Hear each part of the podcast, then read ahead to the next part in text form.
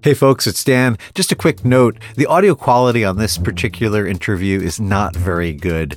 I apologize for that, and we're working to make it better. Just one of the many reasons why we need your support to keep improving the show. Thanks for understanding. I don't think there are Appalachian problems or Appalachian solutions. I think there are local problems and solutions, and people maybe also don't understand the uh, the diversity that exists among places in Appalachia and the challenges that exist.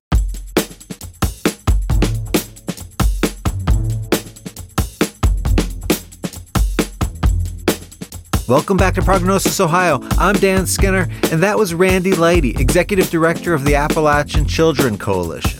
On today's episode, I talk with Randy and his colleague Patrick Caniglia, who's a policy and research fellow at ACC, about the enormous barriers that exist in addressing health disparities facing children living in Appalachian Ohio, and especially disparities in behavioral health. While we talk a lot about behavioral health and addiction on this show, I know listeners are going to learn a lot from what Randy and Patrick bring to the table, namely a laser sharp focus on one of Ohio's most underserved populations. Real quick before turning to the interview, just a reminder to visit Prognosis Ohio to check out our show notes, archive, and also to learn how you can support the show so we can keep it rolling. Aside from financial support, which we do really need, but understand that everybody's not in a position to help out with, really we just need to ask you to tell your friends and colleagues about the show. After all, we do this to generate conversation about health and healthcare, public health, and the challenges that face Ohio. That's what it's all about.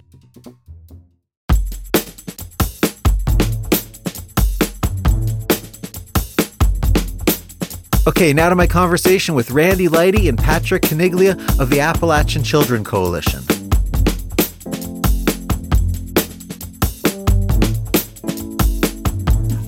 Randy and Patrick, thanks so much for joining us on the show today. I'm glad to be here. This is uh, I, have listened and enjoyed your podcast for a long time, so I'm, I'm honored to, to be on it finally. And we're old colleagues uh, from Ohio University days. Yes, yeah, we uh, spent several years together there, I think, and then uh, like everything else, COVID came along and changed all of our lives there. But uh, it's it's good to reconnect with you. Yeah, so th- th- it's really a great opportunity to get into some of the new work you're doing. Um, you know, with the Appalachian Children Coalition. Um, I want to start with the big picture. I mean, there's a lot of details to get into, but I always like to give listeners a little bit of sort of the, the, the broad lens here. Uh, I'm a fan of Elizabeth Catte. Um, what you're getting wrong about Appalachia. I don't know if you know this book, yes. and, and, if listeners don't, they sh- they should know it, and we'll link to it in the show notes. Um, I, would like to ask you, Randy, just to start. What do you think people under, do you think they understand Appalachia, the broader kind of social challenges? Have we made some progress in that? Um, and what don't they know that they should from the work that you've been doing? Well, I'll tell you, I think we've made progress, but on the same time, there's still a lot of stereotypical beliefs about Appalachia. If, if you've not lived there, um, it, it's hard to understand the the immensity of some of the challenges that are there. You know, and and, and it's a region that in Ohio, it's 32 counties. It's 40% of the state's landmass. It's 25% of the population. Yeah, and, look at the map. It's a huge it's part huge. of the state. Yeah, yeah, right. And, and there's just this, this incredible lack of services because of the topography of the land, uh, you know, the, the, the distribution of the people, and and so I don't know that people understand the magnitude of of of, of the impact on life by a lack of access to services, um, and and what parents have to go through to try to get their kids the supports that they need to be successful. Yeah, we had the situation in East Palestine. Um, you know, we now have J.D. Vance, our senator, and that generated some of the conversation around Appalachia that led to Elizabeth Catte writing that book in the first place. Um, and, and, your website alludes to the problem uh, uh, of kids in Appalachian Ohio suffering in silence, and that kind of got me thinking about the, the, the question of stigma. Like, is there still this kind of you know, uh, just failure to even address or to talk about issues, some of these issues? And is that kind of some of the work you do with your organization, kind of unearthing that and making sure that we are talking directly about these things? Yeah, that's really a big part of it. I think in, in behavioral health anyway, there's there there are a lot of problems that people try to keep hidden or or they occur in, in somewhat of a silent way, right? And then the people who experience them feel embarrassed or stigmatized by those. Uh, and, and so that's part of the challenge. There's also a lot of things, and this has been magnified by COVID. A lot of problems become apparent in in the privacy of home and and and kids are perhaps not as engaged in their communities as they maybe were at one point and so a lot of the work we do is really trying to help understand the scope of problems uh, where where where problems exist um, uh, and and then trying to look at what are the solutions for those. I mean, the other thing that's important, we talk about Appalachia. Our, our name is Appalachian Children Coalition, but I don't think there are Appalachian problems or Appalachian solutions. I think there are local problems and solutions, and people maybe also don't understand the uh, the diversity that exists among places in Appalachia and the challenges that exist among places. Yeah, and that's one of Elizabeth Catte's um, points. Is actually if you actually spend some time in these places, you're like, wow, I didn't know these types of people with these types of ideas because it doesn't fit the stereotype that that has been out there we're going to turn to workforce issues in a moment, but I, I, would like to also just kind of give listeners a, a, little bit of a snapshot of the public health and healthcare situation generally. I mean, what are some of the indicators, some of the outcomes that are important to you in doing the work you're doing? I mean, I wonder, Patrick, if you wanted to start off a little bit here. Yeah, just to sort of lay the land a bit on behavioral health outcomes right now in Appalachia. Um, about half of adolescents meet diagnostic criteria for mental illness. So that's a huge factor alone, but also less than half of those kids are receiving treatment. So um, that really shows the the immense need and demand for for workforce specific, specifically. I know you said we're yeah. we'll get to that in a second, but um, that's just really a, a huge component of it. And what else, Randy? What other things do you look at? Well, I think certainly to, to build on that, you know, if if you look across America uh, per capita there's about one behavioral health professional for every 390 people. In Ohio, it's one for every 700. In Appalachian, Ohio, it's one for about every 2,500. And, yeah. and so you have this, this, this lack of providers. Workforce is a major issue. Uh, but, but then there are other issues as well. You, you have 32 counties, 40% of the state, six children's hospitals in the state, none located in Appalachia. Uh, you've got a, a just a, a, general lack in many communities of any services. You can go to, to counties in Appalachia. I'm thinking, you know, places like Vinton County, Morgan County, where you might not find a, a, a single provider uh, often lack of workforce across all dimensions of care is critical. But there are a couple of others. Uh, another one is lack of access to strong data. Uh, you know, the, the state of Ohio collects a lot of data on kids. That data isn't available to people who are trying to make decisions about service investments, right? So one thing we try to do is is engage the departments of health, mental health and addiction services, job and family services, education to see if we can gain access to data and make that data available to people so so when they're making decisions about where do we put a clinic, where do we deliver services, it's not on guesses and assumptions. Yeah. So there's this data lack. And then the third lack is is technology. You know, there are still about 10% of Appalachian children have no broadband access in their homes. Um, many other children may have broadband, but they don't have the equipment in their homes to use it, the knowledge to use it. Uh, so, so, I think if, if we could address the technology, the data, and the workforce challenges, those become the foundations on which we can build all the services that kids need of course, and you know, not to make a make light of this, but when you say we just need to address the technology, the workforce, and the service, I mean, that's huge, right? That's, I mean, let's that this isn't these are not targeted small things. These are like foundational problems that nothing else can happen without addressing them in some way. No, it is huge, uh, and and there's been progress made. I mean, the state has made some major investments in broadband access. There's still a lot more to be done, yeah. though, right? And and and that's the other problem we have have is we, we look at investments that are being made in Appalachia. And, and certainly the broadband investment, uh, the Appalachian Community Grant Program, the, the, the $500 million that the state has dedicated for Appalachian development, those sorts of things are certainly great steps forward, but they are just steps. They're not the totality of the solution. The problem is many people believe they're the totality of the solution. We've now done what we need to, yeah. and that's just not the case.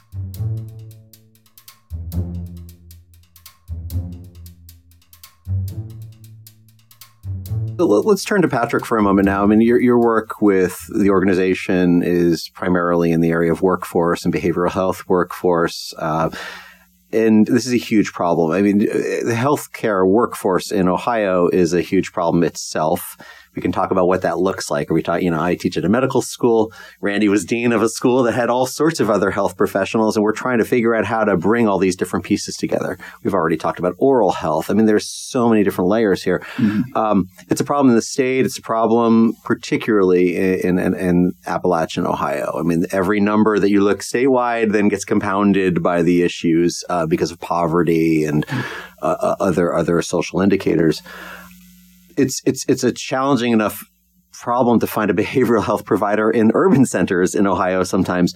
But if you're in Appalachian Ohio, it's extremely hard. So let's just talk about what some of the solutions, some some of the things you're looking at to try to get some leverage on this. And I'll just bracket because I'm guessing it's going to come up. Everybody talks about telemedicine, telemedicine. Right. And I know that's important, but ultimately that can't be the entire part of the story. And I, I worry sometimes that it feels like that's what people are doing because they have no other ideas. Yeah. So I, I think just to preface that, I'd like to kind of tell like a brief story just to really give an illustration, like a microcosm of the both the demand and uh, the barriers to workforce development. So in uh, Meigs County, um, this past summer, they built a beautiful um, 16 bed uh, crisis stabilization center for kids. Um, not one like it in Appalachian, Ohio. And like, you know, Randy had said previously in that uh, story um, with someone's child attempting suicide four times, like they'd need to send the child to Cincinnati, sending kids to Columbus, Youngstown to get mm-hmm. the behavioral health care they need. So this was an extremely needed facility. Um, incredible work by the ADAMH board director and uh, Jackson or Gallia Jackson Meigs, um, Robin Harris. Incredible effort, incredible work uh, to get this done. It was ribbon cutting was in July since there have not been any kids treated mm. in the, this facility. And that's because they had the fully licensed professionals hired, you know, their day treatment therapists full time. That was good to go. They did not have those day to day behavior specialists. They, they could not get those positions filled. Couldn't staff the place. Right, exactly. And so that, that goes in to show again, you know, they need this facility. The demand is there. We just talked about that. But also the barriers to workforce development really persist. And that includes things like, uh, I mean, for starters, low pay. Um, which is caused by reimbursement rates. You know, would you rather work 16, get 16 bucks an hour working as a behavior specialist or 20 bucks an hour as a manager at Wendy's? Right. You know, there's, there's those decisions that, that people need to make. Um, so low pay through things such as reimbursement rates, you know, yeah. uh, those are dire- directly correlated in behavioral health, um, but also, um, you know, things such as uh, burnout rates and also long educational tracks, right? You know, I'm I'm in my master's in social work. I got my bachelor's degree that took four years. My master's in social work will take two years, and then to get to the top of my light, my my uh, abilities, my uh, potential avenues as a social worker, I need to go two more years at least to get my independent licensure to open those doors. That's an eight year track for a position that, you know, you're not making a ton of money in. Right. Um, so there's, there's a lot of barriers. It's, uh, it's something there. we don't talk about enough, the, the extent to which the highest impact for, like, positions within healthcare mm-hmm. are increasingly low wage.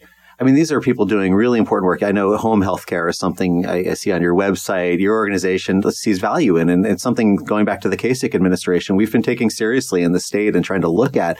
Um, these, but these are vulnerable positions going into people's homes.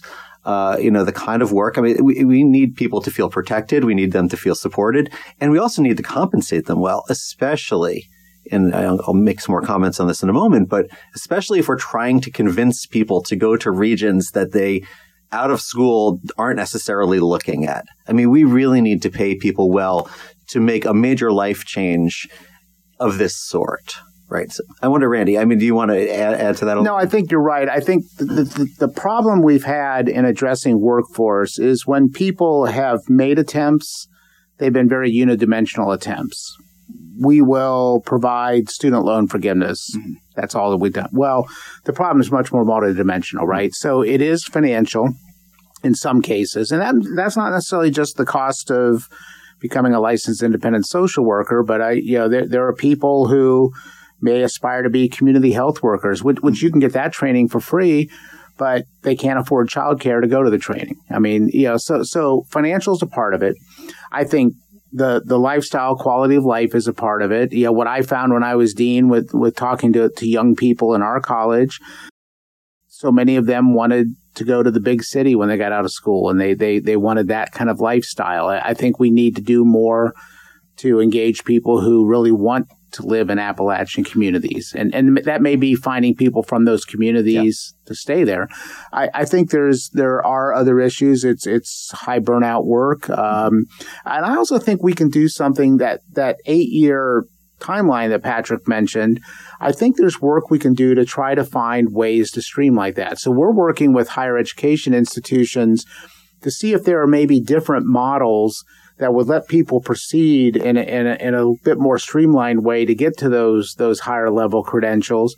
Um, maybe models of education that have a, a, more of an experiential component. You, have always got the challenges of accreditation, but I do think um, we we can find ways to to reduce some of the hurdles that people have to jump over to get from start to end as they're pursuing their education.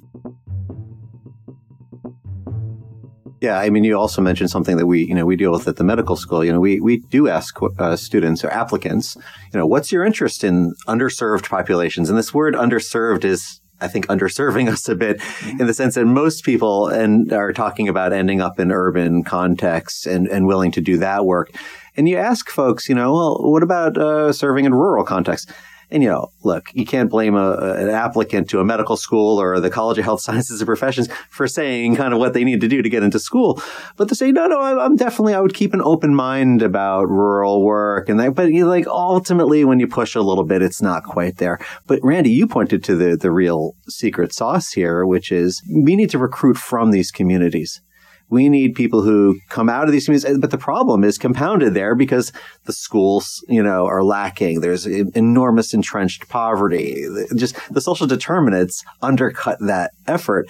So, you know, h- how do we start recruiting in a place where there really isn't a foundation for doing that work? Yeah. So, one big thing that we're working on the ACC is getting in front of as many young people, people looking to change careers, people in recovery, anyone who might be interested in a career in behavioral health, giving them access to those opportunities and showing them, you know, it's it's not just a, a, path to a master's in social work. It's community health workers. It's um, licensed dependency counselors. There's all these tracks, and that and, and, and, getting in front of people and educating on what careers in behavioral health, behavioral health look like, providing career counseling, things like that, that can really um, help in reducing that stigma yeah. of what a career in behavioral health looks like.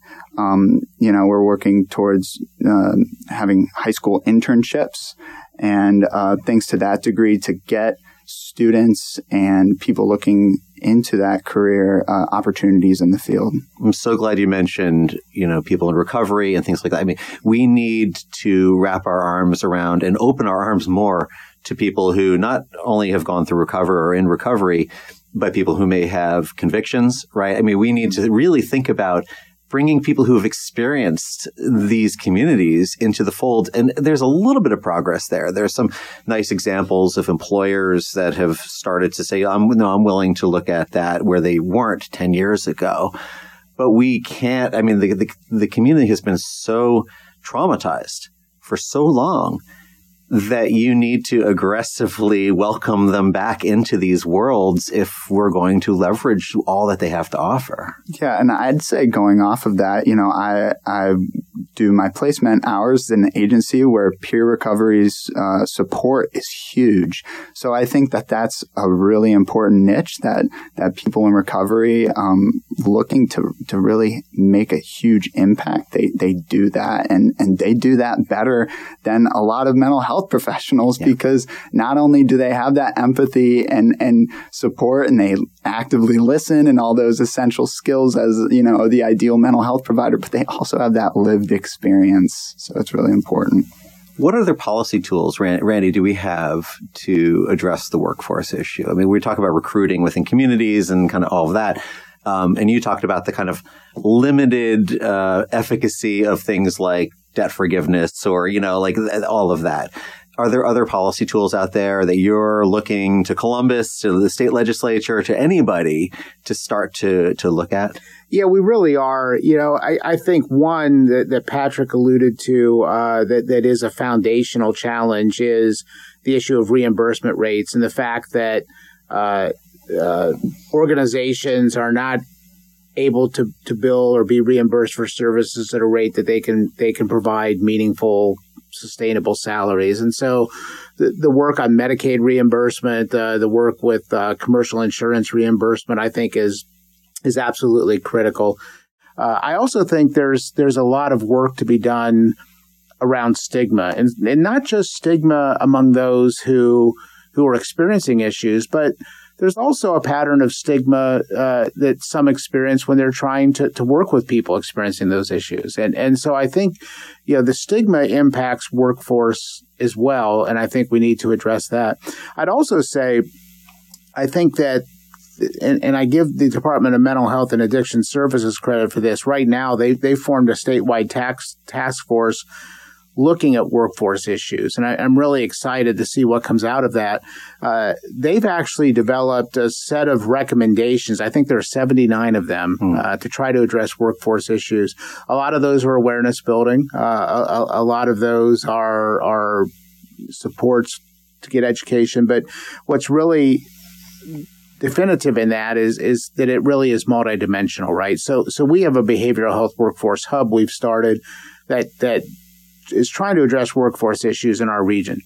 On the awareness side, we do a lot of different things, right? The way you engage and interest a 17 year old is different than the way you engage and, and build interest in, in a 40 year old, right? And so we're doing a lot of things. As I say, we, we now have a program where we will pay high school students that want to do internships. We can give them paid internships.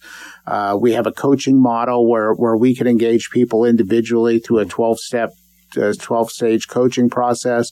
Um, we, we can really, I think the answer is tailor the supports to each individual. Uh, what what doesn't work is to say, "Here's what we do," and it works for everybody. Yeah. Right? You got to be much more tailored than that.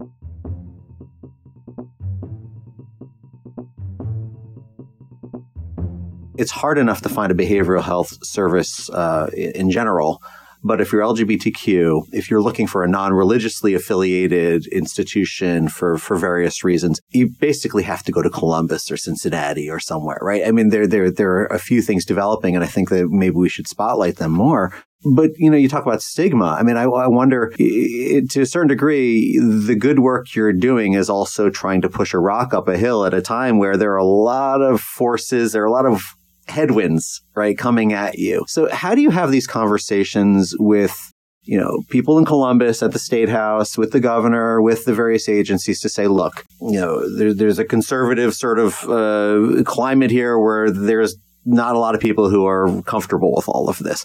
But we simply can't address the health challenges unless we take this seriously. Like, can you use health data? Can you use outcome to push through those views that people may have? You know, I think to some degree you can, but but it is a challenge, and and so we're at a time. It's it's just an interesting time in that we have uh, a governor right now, Governor DeWine, who is incredibly interested in and supportive of children, yep. and and he is certainly. There's a lot of examples of our governor putting his money where his mouth is and making investments in, in kids. He has a lot of interest in Appalachia. Um, uh, you, you, combine that with the fact that we're at a time where there is a lot of federal money right now yeah, uh, because money. of COVID. ARPA money's mm-hmm. coming. That those monies will go away. But then again, on the other side, as you mentioned, we have this this this tendency in our state, uh, as well as many others, to to to work to exclude you know people based on other statuses, right? And mm-hmm. and so the challenge becomes in our region, you've got multiple statuses that come into play. So you you've certainly got still a lot of the the uh, leftover hillbilly stereotypes in our region. As you say, you've got people who have other statuses, be they racial, um, you know, sexual orientation, that come into play. And and and I think where I try to focus is look, at the end of the day, from our coalition and our focus focus's perspective, you want to help kids. You don't want kids to fail, right? And and if we can develop services that help kids, to what degree can we within those services make sure we're, we're helping kids that have whatever the issues are. I was at a I was in a meeting yesterday with with leadership of a school district in the eastern part of the state. And we were talking about how to how to meet the needs of their kids. And they weren't talking about we just need to do healthcare for all. They were saying, look, we have LGBTQ kids that can't get help. We have kids with eating disorders that can't get help. We have kids that are abusing substances that can't get help because among the few behavioral health professionals we have, none of them have the training they need to deal with those kids and those issues. So can we in in building training programs and recruiting people, how do we make sure we're recruiting people with those those levels of understanding and those those areas of competency, right? Yeah. And, and I think you can do that if you're generating support to build a, to build this multidimensional system. But it is it is a challenge yeah. because you can't sometimes unfortunately you can't just go out and say, look, we want to help these kids that, that maybe are in these statuses that right now uh, politically they seem to be targets.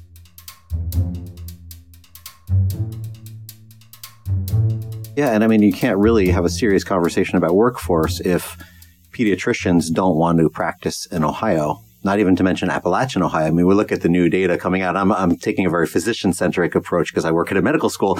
uh, but, you know, uh, obstetrician gynecologists, I mean, they're down, right? They're down nationally. They're down even more in Ohio. Does this have something to do with the broader climate that we're creating? Are we creating a place where somebody says, you know what? I feel comfortable practicing here. I feel like I can make a difference. I can serve my patients well. I mean, we really need to take this seriously or we're going to end up going the opposite direction. And I know there's other health professionals. We're going to be talking about nurses and nurse retention and, and all the, and, you know, physician assistants and, and, and, and all these different people.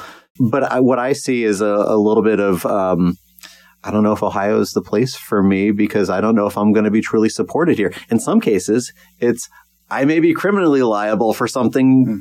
that I did only to support my my patients. Right. It, well, and to go back to the individual child, um, how much harder is it for a child when they have these multiple areas of stereotypical view or whatever? You know, they're they're rural, they're Appalachian. Those things come with with these these beliefs that may not be well founded.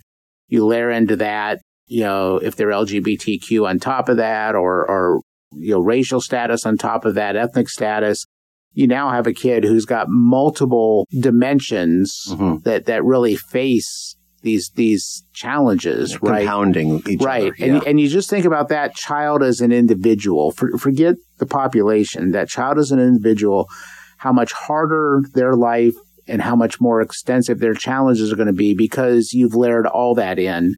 And then if we build a system that only addresses some of those dimensions and not all of them, you're not going to ultimately give that child everything they need to be successful. But before we move to my last question, I just want to give Patrick a chance to, from your perspective, also, you know, studying social work, mm-hmm. the research you're doing, um, when you think about this question of um, LGBTQ, but also just any kind of sort of place in our, within our broader culture where you're you're struggling to meet their particular needs. Yeah, so I, I think that what Randy said really uh, hit the nail on the head, and that these kids are facing these uh, intersectional challenges, right? LGBTQ in a rural almost uh, can be isolated environment with with bad internet access. Right. And, and, and I say that because the internet Yeah. has been a real Right. godsend to people who feel excluded from their society. Definitely. And I, and I think also it, it's important to note that the risks of that and, and outcomes are very real. You know, LGBTQ kids have higher rates of suicide and, and things of that nature. But I think, and I know obviously we've talked a ton about these, these challenges and they're im- immense challenges across the board when we're talking about workforce and we're talking about, uh, even you know Appalachian challenges like poverty and those things. But I, I think in practicing social work, I, I think it's it's critical to also leverage the strengths of the region going forward. What are they? Um, I'm so glad you asked. um, I think uh, the, the biggest thing has been the resilience of, of Appalachians. Appalachians are incredibly hard workers, and that has really shown and, in just personally seeing it in, in treatment. They come motivated, ready to make positive change, eager to get back in their workforce, whatever their line of work is.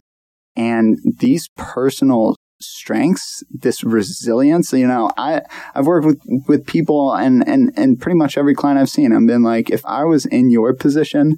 Mhm. There's no way I would be alive, let alone coming into treatment. Yeah. And so I think utilizing those strengths, that's really attractive for practitioners looking to come to, to Appalachia.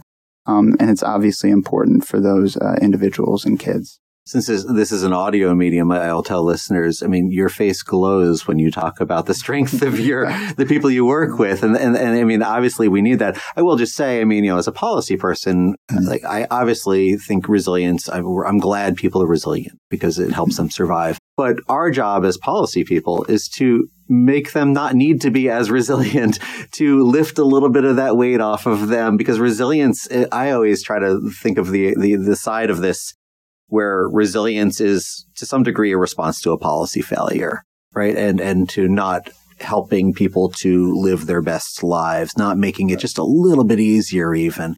So I, I appreciate that, but I also think it's important just to realize that we've made it hard for people to Mhm. thrive. Definitely. you know, it, it's not like resilience itself is the way to overcome every problem, right? There- There are challenges. I, I may be incredibly resilient and I may be able to climb a 14,000 foot mountain. That doesn't mean I can c- climb Mount Everest, right? if, if mm-hmm. that's the, the level of challenge. I, so I do think you're right. We need to create an environment in a system where there's the ability for somebody to, to overcome those challenges and, and to make sure the environment aligns in some way with, with the commitments that people have. I think what's important and what Patrick is saying though is to go back to, to the thing we talked about, I think at the start, the perception is that the failures that we see among people in Appalachia, it's their failures. It's a their fault, failure. right? Yeah. It's uh-huh. it's something about them and not something about the environment. And that's that's what we need to do to address is to acknowledge that there are people who who who come with bringing great strength if if they can live in an environment where their strengths should be brought to bear there are some incredible champions working at the community level to make a difference people who are doing incredible work to, to, to make a community that's, that's more receptive to people. A lot of that work is, is hidden. Again, as I said in the beginning, I mean, it seems like the most important work you can do is kind of convene people, is to support, to lift up local folks. You're not going to do all this work yourself, but you know, you can, you can add your, your bit. And that's one of the things we try to do in the show, you know, talking to various organizations that are doing that hard work. Randy, you're in this job because you have to be optimistic. you, you know, it's, you know, I, and I don't expect you to be anything otherwise, but it's, um, but it's hard work. And, uh, I think we can't forget just how heavy the lift is. Well, and to that, to go back to your point, we can do that hard work in a good way on our own. We can do great work when we're collaborating. And and you have these these children, multidimensional youth who who are encountering schools and healthcare providers and social services and maybe juvenile justice. All these entities working with the same kid it's much more power if they're working together. And and I do think that's maybe the greatest work we're doing is if we can bring those entities together and if we can serve them in a way that, that we can help to build that collaborative effort, uh, there, there's great power in, in, in that. It's a great place to end. Randy, Patrick, thanks so much for taking some time to talk with us. Thank you. Thank you. This episode was produced by me, Dan Skinner. I received editorial and production support from Angela Lin. Mike Foley, curator of the WCBE podcast experience, worked the recording equipment at the WCBE studios. Make sure you're subscribed so you don't miss our next episode, in which I talk with universal healthcare advocate and all around great guy, Dr. Ian Bett. Prognosis Ohio is a member of the WCBE podcast experience and the Health Podcast Network.